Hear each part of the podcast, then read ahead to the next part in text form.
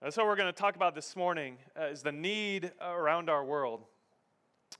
Uh, so I found out yesterday that after service there's sandwiches and ice cream. That's, that's a bonus. That's awesome. Man, I feel like I was talking to someone yesterday. They, they said, You just preach here when there's food after the service. That might be right. Last time I preached here, you guys had tacos, so uh, I'm not going to deny that. Well, listen, um, we have a lot to go over. I'm excited to, to bring the word this morning. And I just want to thank uh, Pastor Dexter uh, for this opportunity and just everything he's doing. I want to thank you guys. And uh, man, we just, we love this church. We love this church, right, Sky? we, we love Bethel Gary. We love coming here.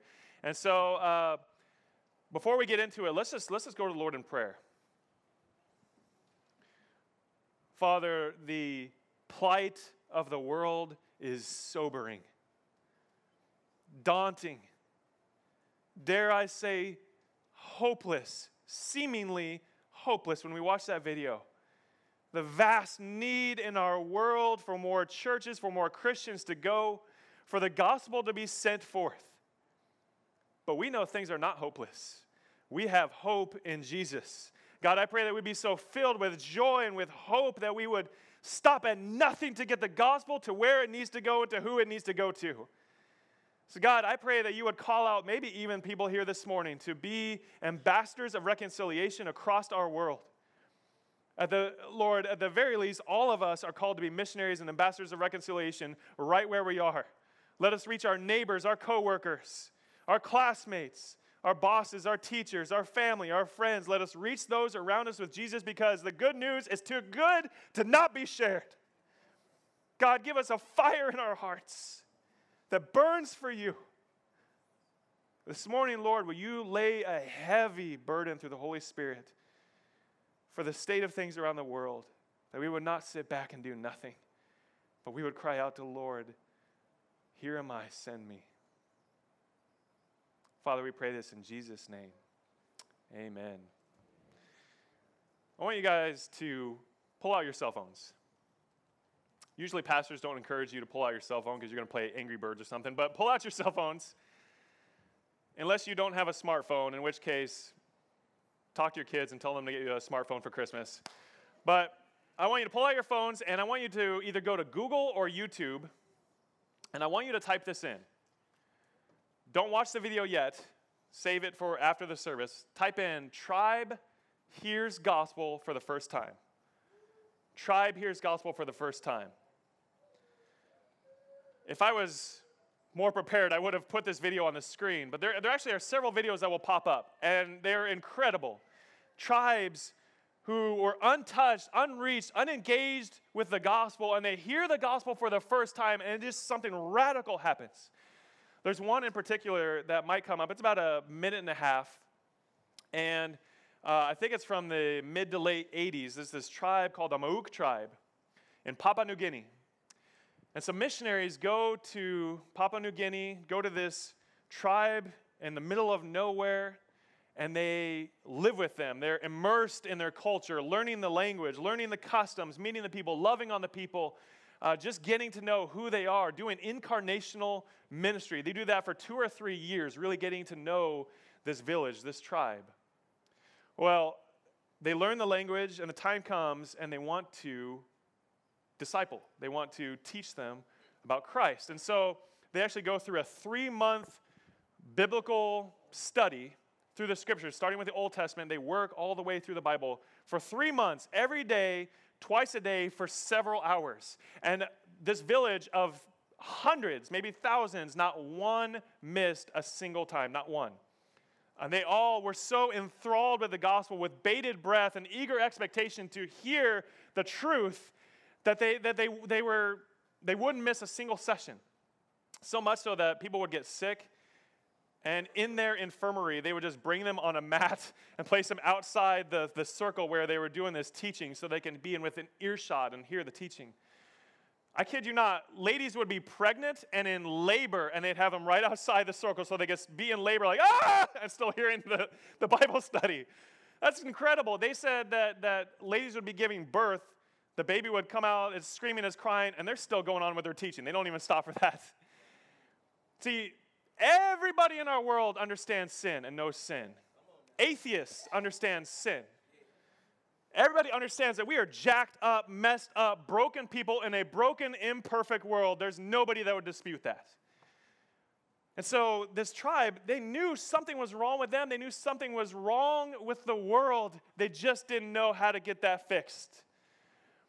And so, they were so eager to hear the gospel. And so, for three months, they're going through this systematic study in the Bible, and they finally get to the person of Jesus. They explain who Jesus is, and they're just like, man, Jesus was awesome. And they get to the point of the gospel. They're about ready to share the gospel, and they talk about how Jesus heals you, He frees you, He redeems you from your sins. You're set free, you have forgiveness. And in this video, the, the, the people stand up and they're like, Is it true?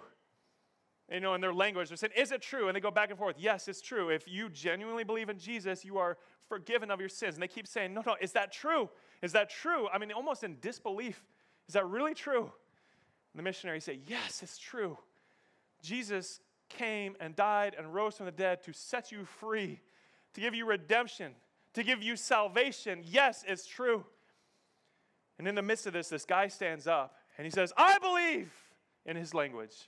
Another person stands up and says, I believe, I believe, I believe, I believe. All these people stand up and say, I believe. And it's like, it breaks out into mass euphoric hysteria. I mean, more than France winning the World Cup. They just, they're, they're huddling together, they're hugging one another, and you can just see the joy, the countenance changes when belief sets in and they trust in Jesus and they're saved from their sins. I mean, they are jumping, they're all, they're, it's like a mosh pit. Literally, there's one guy who's like crowd surfing on the rest of them. It's awesome.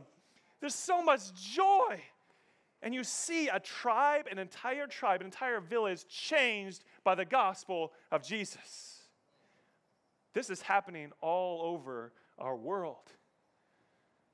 God is concerned about people, and He's mostly concerned about His glory. Psalm 96 says, Declare His glory among all the peoples, His marvelous works among all the nations. God wants His glory to cover the earth, like the word says, like the seas cover the oceans. He's consumed with thoughts of His glory and with people knowing Him and getting saved and finding satisfaction and fulfillment in Him. It's God's plan. And God's plan is to reach every tribe, every tongue, and every culture with Jesus. Come on, somebody. Every tribe, every tongue and culture with Jesus. That's God's plan. Turn to Acts chapter 10. Some of you, when you saw the title of the sermon on the screen, God's Plan, thought of the Drake song. Come on now, don't lie. You know it. I'm not preaching on Drake, preaching from the Word. If you don't know who Drake is, talk to your kids. Acts chapter 10. Here you have this powerful guy named Cornelius, and he's Roman centurion of the Italian regiment basically a captain of a legion of soldiers, vast soldiers for the Roman Empire. This was a man's man. I mean, this was a leader of men. You would think, as he's probably, you know, dressed in all his Roman garb, his armor, leading a battalion of soldiers, he would be a model of self sufficiency and strength. But this guy was a mess. He was a mess. Oh, he believed in God's existence. He even feared God, it says. He was a deeply religious man. He prayed constantly. He gave to the poor. He worshiped God. But he didn't know God. He wasn't saved. No one had ever told him the gospel. And he has this deep heart longing for more, knowing that he is broken. We are broken. There's got to be something more to life than this. Any LeBron James fans? Come on, show of hands. Don't be ashamed. LeBron James fans in the house. I know Pastor Dexter is a LeBron James fan. Can we just have a moment of silence for the Cleveland Cavaliers?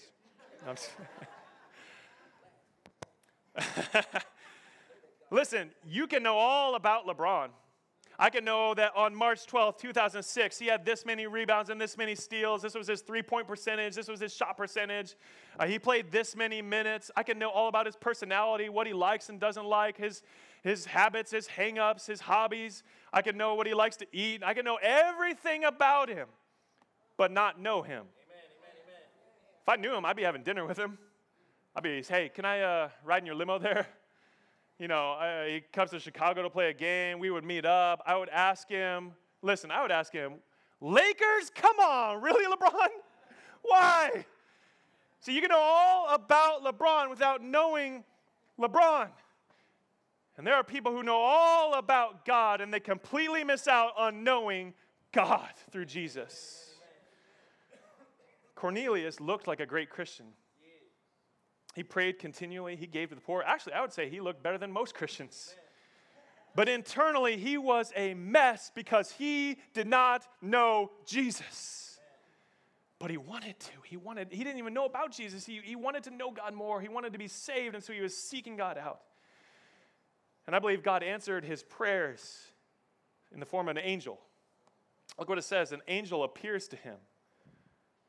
What is interesting about that aside from the fact that an angel appears to him, is that an angel appears to him and does not tell him the gospel. Why? Turn to Romans chapter 10. Go to the next book, Romans chapter 10. I realize we're in the book of Romans. We're not in chapter 10 yet. We're in like chapter 4. This is a little snack, okay? This is a little sneak peek for later. Romans chapter 10, verse 13. This is one of the most powerful passages on the need for missions.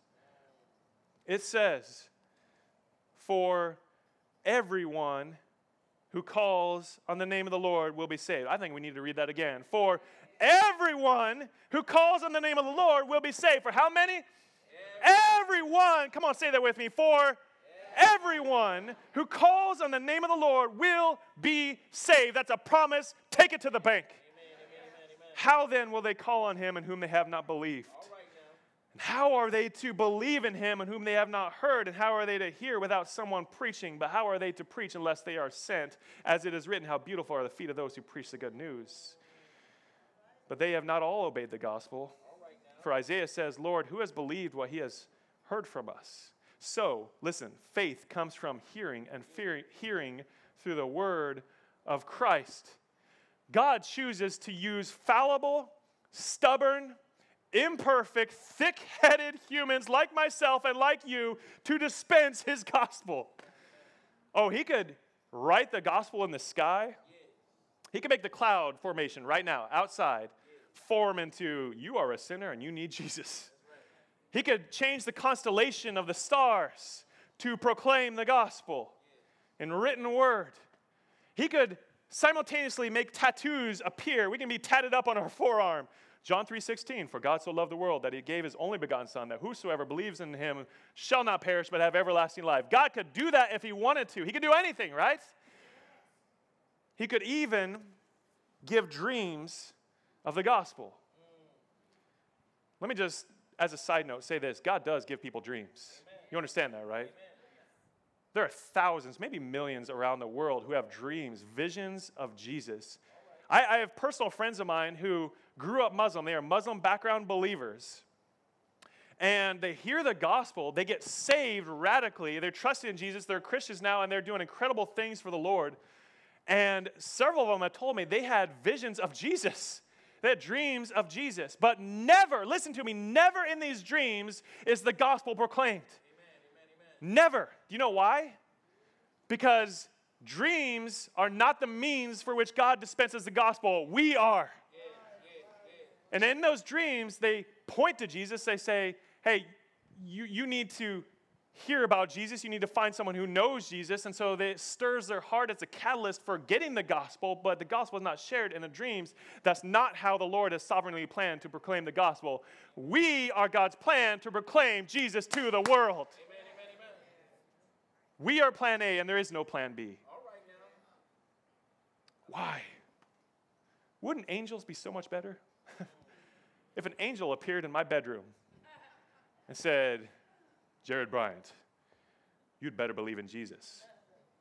First of all, I'd pass out, probably soil myself. and then when I came to, I'd be like, Yes, sir, I will believe whatever you want to believe. I would be terrified. My knees would be knocking. And it says here that Cornelius, too, was filled with terror. See, maybe that's the point. There's something about faith that comes by hearing from another person. There's some intrinsic value to faith that God delights in? I think it's because, listen to me now, I think it's because faith drains every drop of our boasting in our own works. It forces reliance on Him. He does all the saving, we do nothing. God delights in faith. Can I get a couple volunteers? Yeah, come on up. Come on up. You know, don't everyone volunteer at once. All right, come on up. So, oh, I just forgot your name. Not Frank. Uh, Will. Will, thank you. Will, thank you. Will and Anita. Okay. Anita, I want you to stand right here. Will, kind of go off to the side. Are you a good swimmer, Will? Decent. I'm decent. Okay. We'll take it. All right, Anita, let's imagine that you are in a massive lake. Somehow you're in Lake Michigan. I don't know who put you there. You've been there? Yeah. You're in the middle of the lake, and it's big, and, and you're somehow in the middle of this lake. I mean, Lake Michigan's big. I call it Michigan Ocean. So you're in the middle of this lake, and let's say you can't swim. You are thrashing about. You're, you're moving your arms. You're doing every, there you go. you're doing everything you can to stay afloat. See, that's religion. We do everything we can in our own works, but we are still drowning. And so you are, you, you didn't even do this move. So you are sinking, you're, now you see Will on the shore. Let's say Will is like Michael Phelps. Yeah, yeah. So if you want to be rescued, you want to be saved, what do you do? You can use your voice. Oh, okay. she would say, Help! Will! And then Will over here, like, I mean, like Superman, he's like, I got this. And so you dive in, dive in. Come on, dive in. Dive in. And you rescue Anita and you pull her to shore. Go ahead. You pull her to shore. And here she goes. He is rescuing Anita. They get to shore and she's saved. Everybody, give him a hand. You guys can have a seat. Thank you. Now, did Anita do anything on her own ability to be saved? Nothing. Nothing.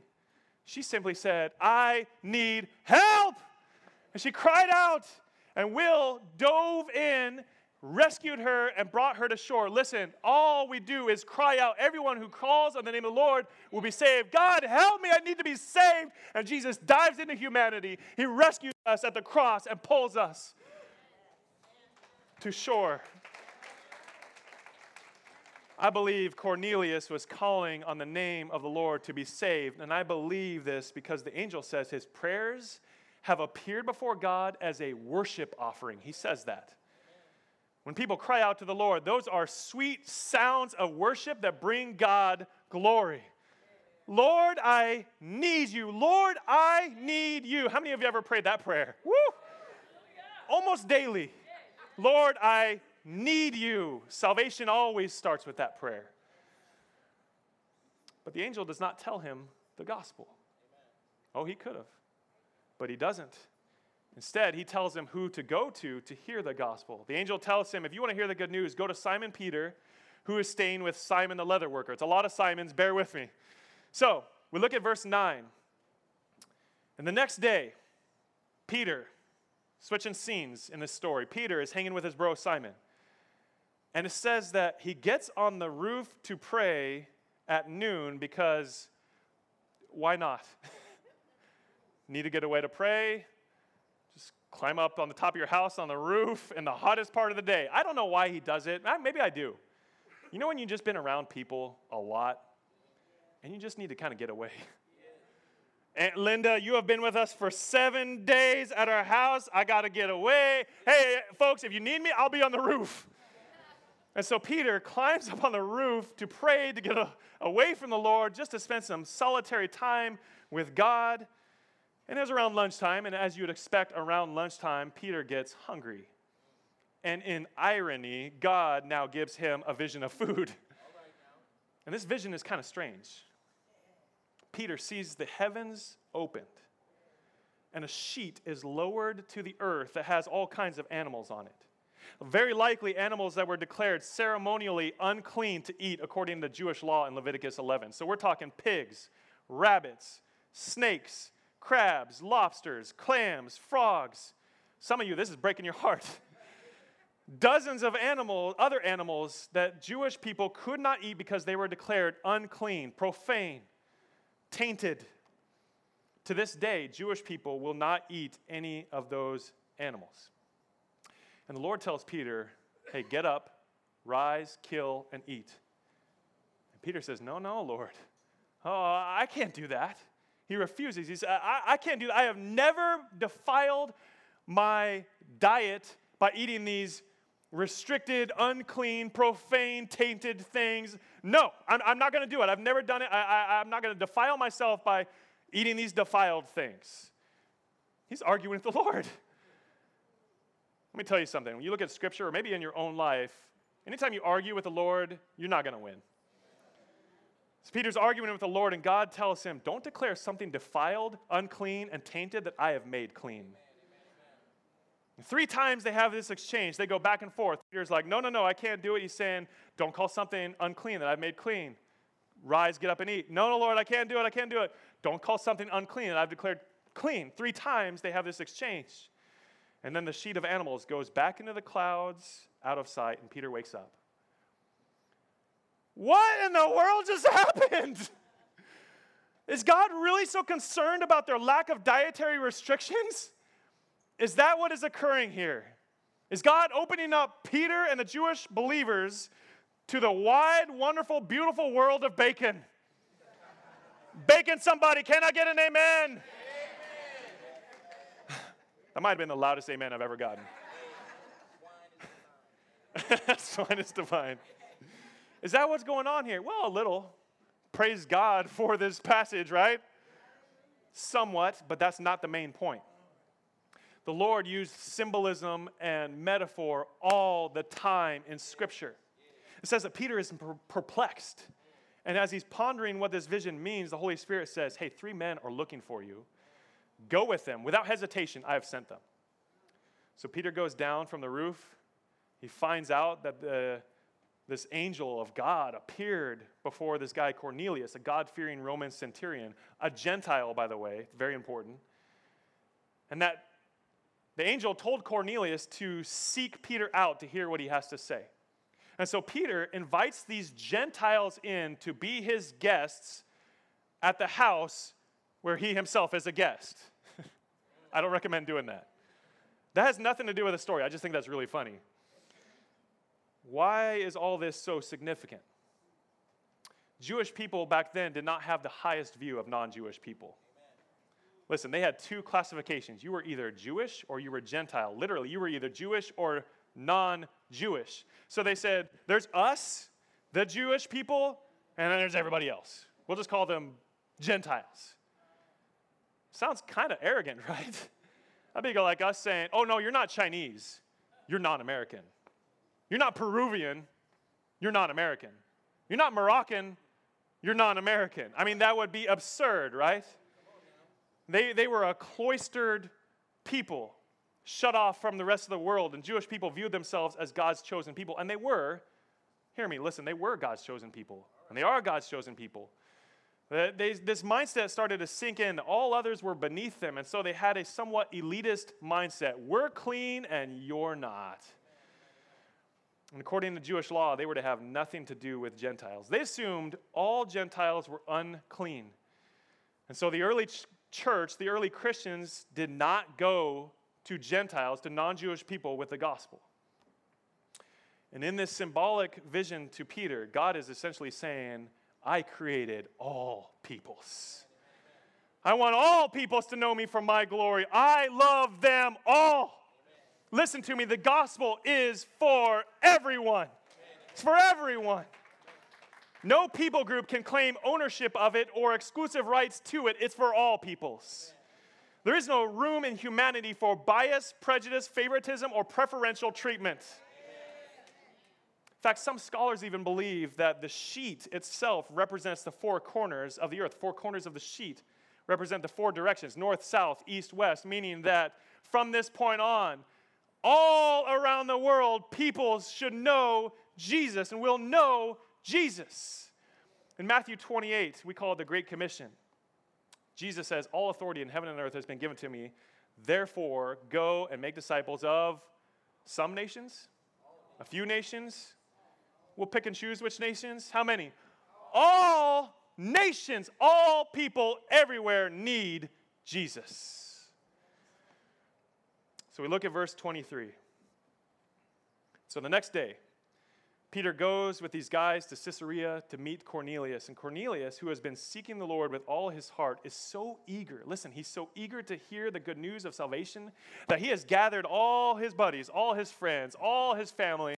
They're packed into this house. We don't know how many dozens, maybe even hundreds, are gathered there together.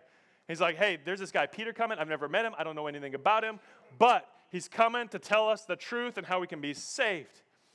And Cornelius, upon seeing Peter, immediately bows down to worship him. And Peter's like, whoa, whoa, whoa, whoa, whoa. He picks him up. He's like, whoa, dude. That's a Jared Bryant translation. dude, listen. Don't worship me. I'm just a guy. But I'll tell you about the one who you should worship. Peter goes in and he tells them it's not lawful for a Jewish person to visit the home of a non Jewish person, let alone even associate with them. Whew. Way to be a good guest, Peter. That's, that's kind of rude, right? Hey, I'm not even supposed to be with you guys. You're all unclean. I'm clean. I mean, this is his first thing he says. But then he says, But God has shown me that I should not call any person common or unclean that he has made clean. Listen, all people are valuable to God and should hear the gospel truth. All people. Cornelius then tells Peter his story. He gives a background of how this all happened and why he sent for him. And he tells him in verse 33 Now, therefore, we are all here in the presence of God to hear all that you have been commanded by the Lord. I wonder, I wonder how many Millions of people in our world are waiting to hear the good news of Jesus, but no one is there to tell them. We've seen in Romans, in this study we've been doing, that people can see evidence of God's existence. They can know about God's character through creation, that's Romans 1:20, for the invisible attributes and, the divine nature can be clearly perceived through what he has made. Therefore, man is without excuse. Romans 1:20. We can know God's existence and his character through creation, but we can also know about God's existence and character through our conscience. Romans chapter 2, 14 through 16 says, Those who don't have the law have the law written on their hearts. We have our conscience. God puts this morality on our hearts. But also, people can see how messed up our world is and how broken we are. That's Romans 3. So in Romans 1, 2, and 3, it says that people can know there is a powerful, holy, loving, almighty God who created us to know him, but they can also know I am broken, I'm messed up, this world is broken, we are messed up, things are not as they should be. What is the solution? Who will save me? Who will redeem me? Who will restore us? Someone can know all that without hearing the gospel. You know what the bubonic plague was? The bubonic plague was this horrific disease in the Middle Ages, 1200s and 1300s, called Black Death.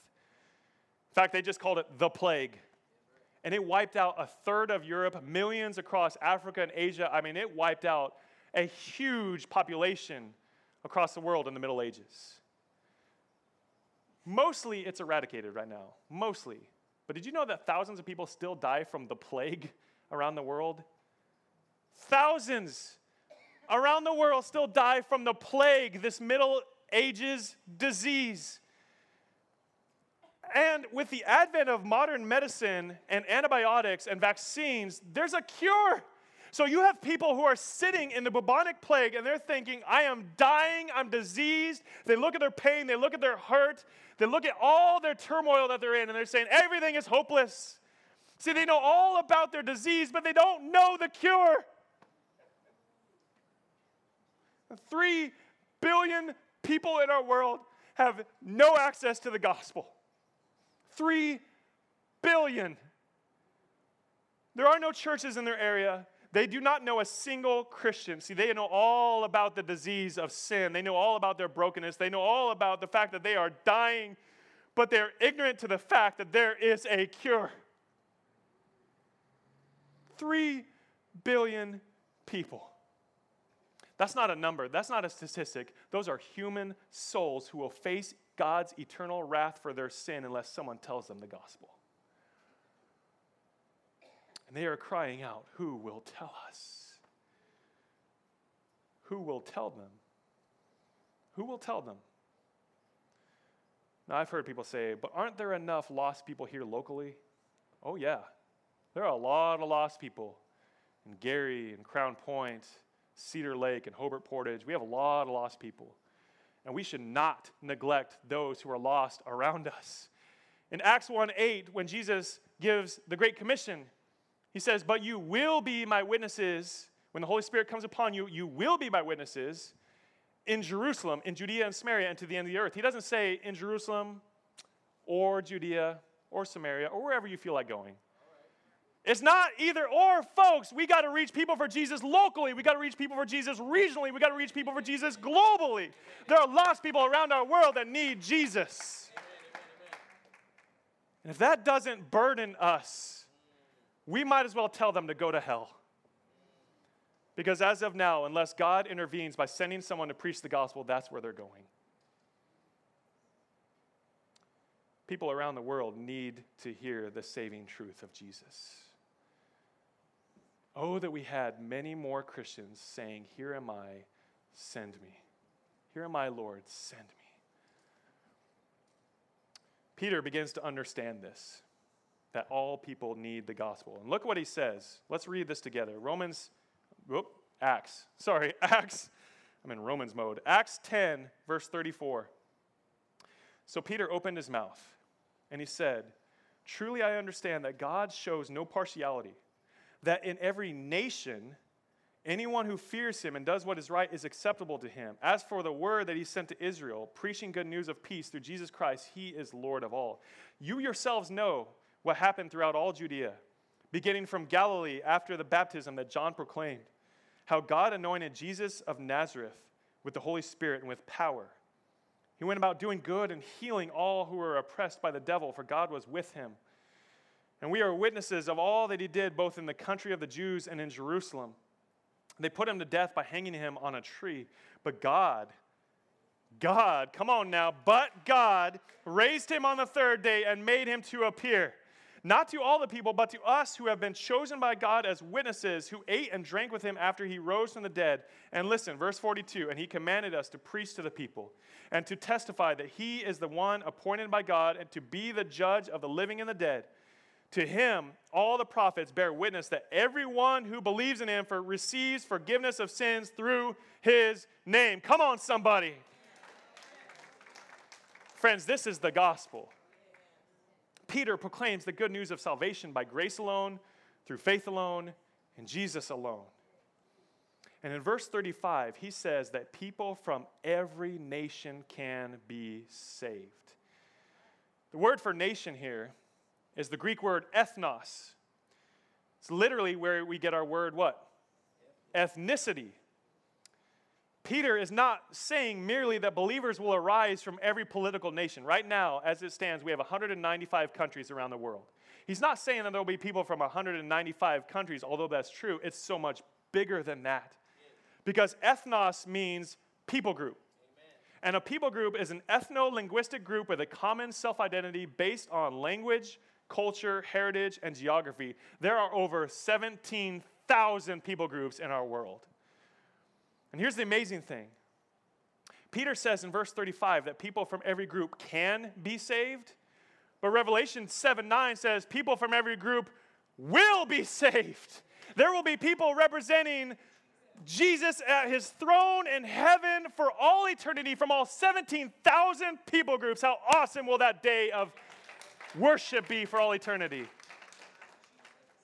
People representing every tribe, every tongue, come on now, every dialect, every language, every culture, every custom, every background, every city will represent and receive salvation around the throne of Jesus Christ. I'm looking forward to that worship service for all eternity. Amen. Amen. You think our worship team did a good job of worship, and they did, by the way. That ain't nothing. Whoa, let's have myriads of angels join us with millions of people from different languages and customs and background. That's going to be a worship service. Hallelujah. See, that's how things will be. Yeah. And we can rejoice in that. Yeah. But that's not how things are currently. Amen. Only 6,500, over 6,500 of the 17,000 people groups are unreached, meaning that there is not a large enough indigenous community of Christians to start a church Unless you think that when I say people groups, I'm talking about these tribes in the middle of Africa or South America and the Amazon. Listen, there are 84 unreached people groups in the US. There are a handful in the Chicago area, an hour from us. Unreached people groups. There are 400,000 Christian missionaries around the world, which is astounding. That's awesome.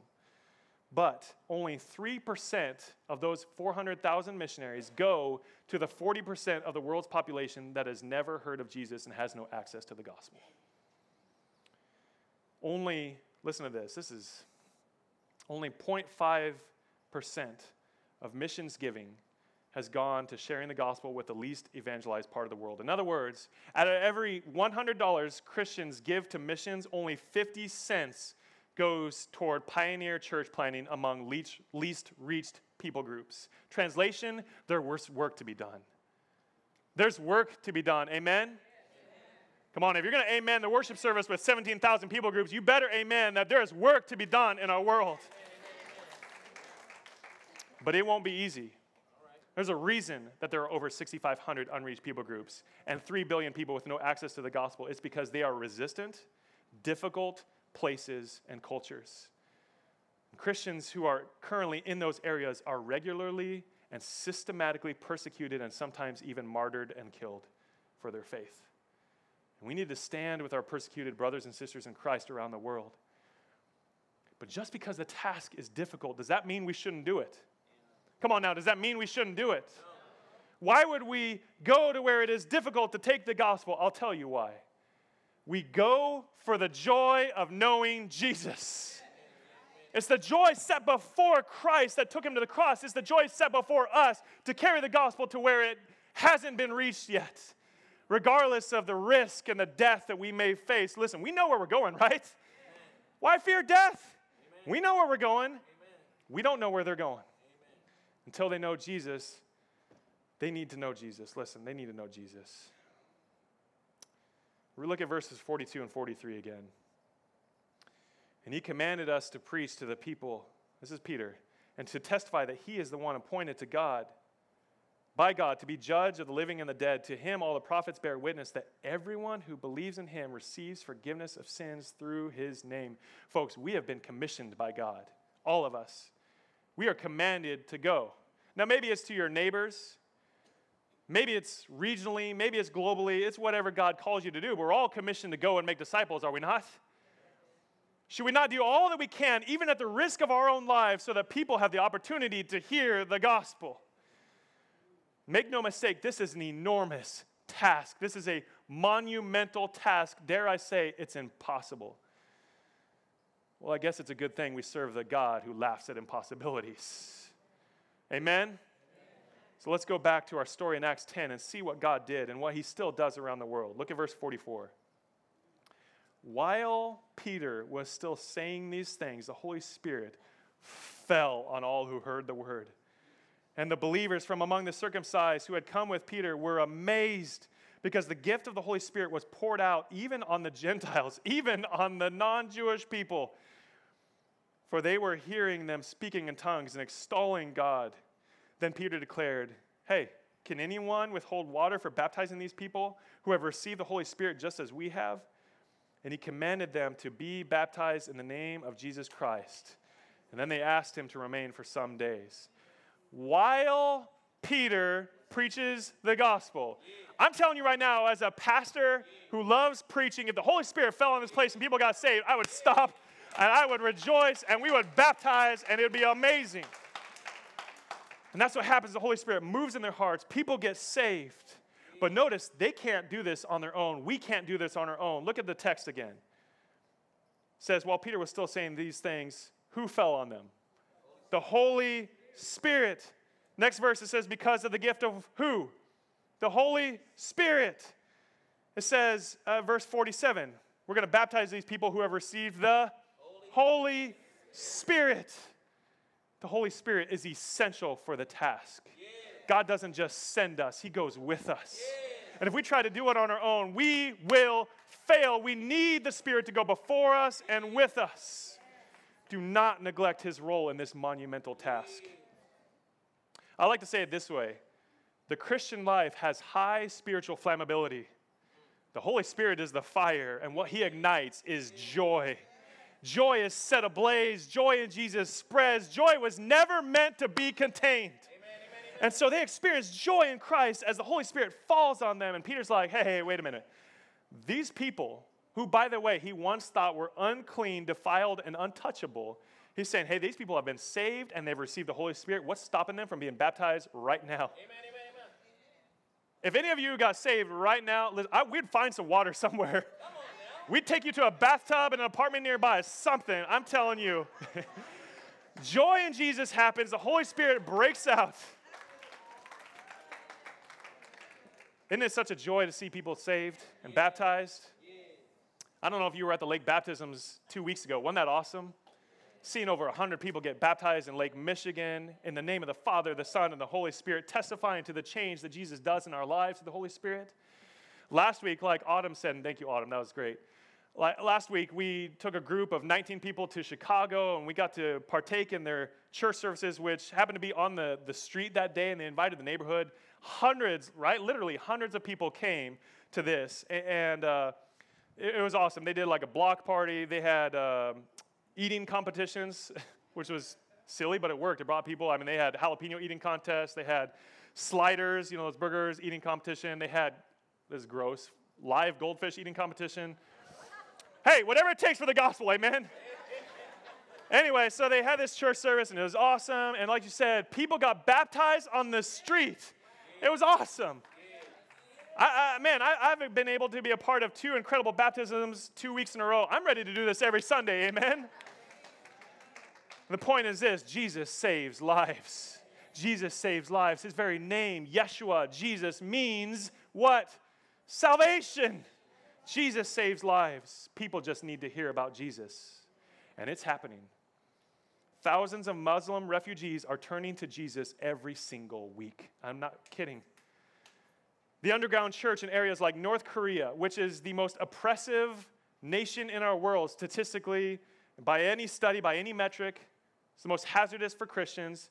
The underground church in, in North Korea, Iran, Iraq, Afghanistan, China, all these areas where they, people are being martyred for the faith, the church is actually growing and far outpacing church growth in the West. Every year, churches are planted among unreached people groups. So that 6,500 number is getting less and less every year. Slowly, but it's coming down. Every year, the Bible is translated into languages previously without the Bible. Those are things to rejoice in, right? Come on, somebody. Those are things to rejoice in. Now, here's the thing you may be sitting here going, So, what does all this have to do with me? Well, if you are a Christian, you have a role in this. First of all, you have a role in reaching those who are around you. We got to reach our neighborhood, we got to reach our community, we got to reach our friends and family and coworkers and classmates for Jesus. But you have a role in global missions as well, even if God doesn't call you to go internationally. Here's what I want to do our volunteers are going to pass out these booklets. I would love for every one of you to take one of these this is a booklet that we just recently produced. They're going to be handing out at the missions night next week, that we're going to be giving out to the other campuses next week as well on their mission Sunday. And the booklet is called On Mission because we are commanded to be what? On mission.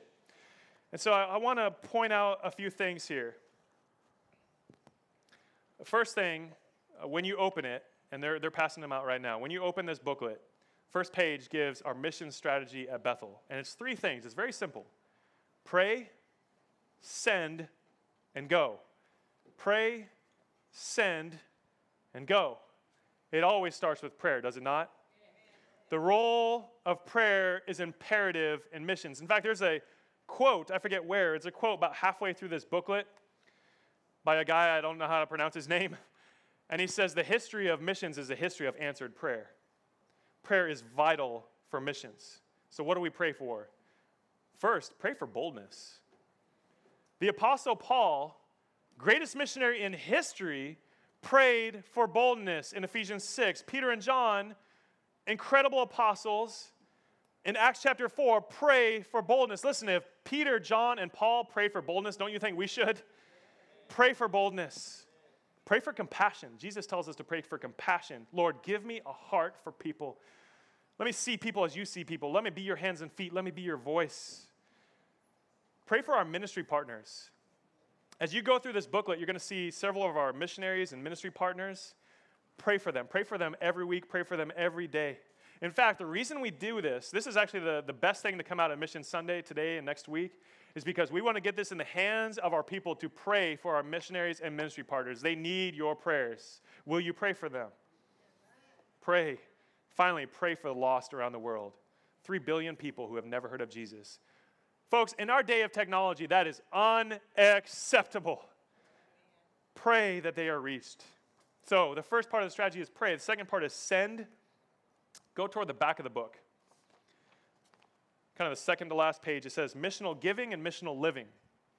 Part of the send strategy is uh, giving, giving to the work. It, it takes resources to get the gospel to where it needs to go, locally and globally. And so there are there's different ways you can give.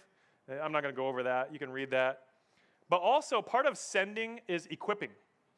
And so we are planning on doing some evangelism and missional training at each campus, meaning we're gonna, we want to train our people on how to have good, intentional, organic gospel conversations, right? We want to train people to get the gospel to those who don't yet have the gospel. And so, actually, the first one is going to be at Bethel Gary two months from now. So, mark that on your calendar. It'll be the first weekend of October. Mark that down. I don't know what day or time. Dexter and I are working on that. But I think Bethel Gary is a great place to start evangelism training. People need Jesus. We all, everybody needs Jesus. So send, and then there's go. In the beginning of this booklet, there are a list of go trips that we're doing next year. Those are short term mission trips, like the Chicago thing we did last week. But, but really, even more than that, I want you to go to where it says missional living in the back. We all need to live on mission, and so it gives six ways to live on mission pray, listen, learn, engage, encourage, and seek. Read, about that. We need to be going locally, regionally, and globally. Pray, send, go.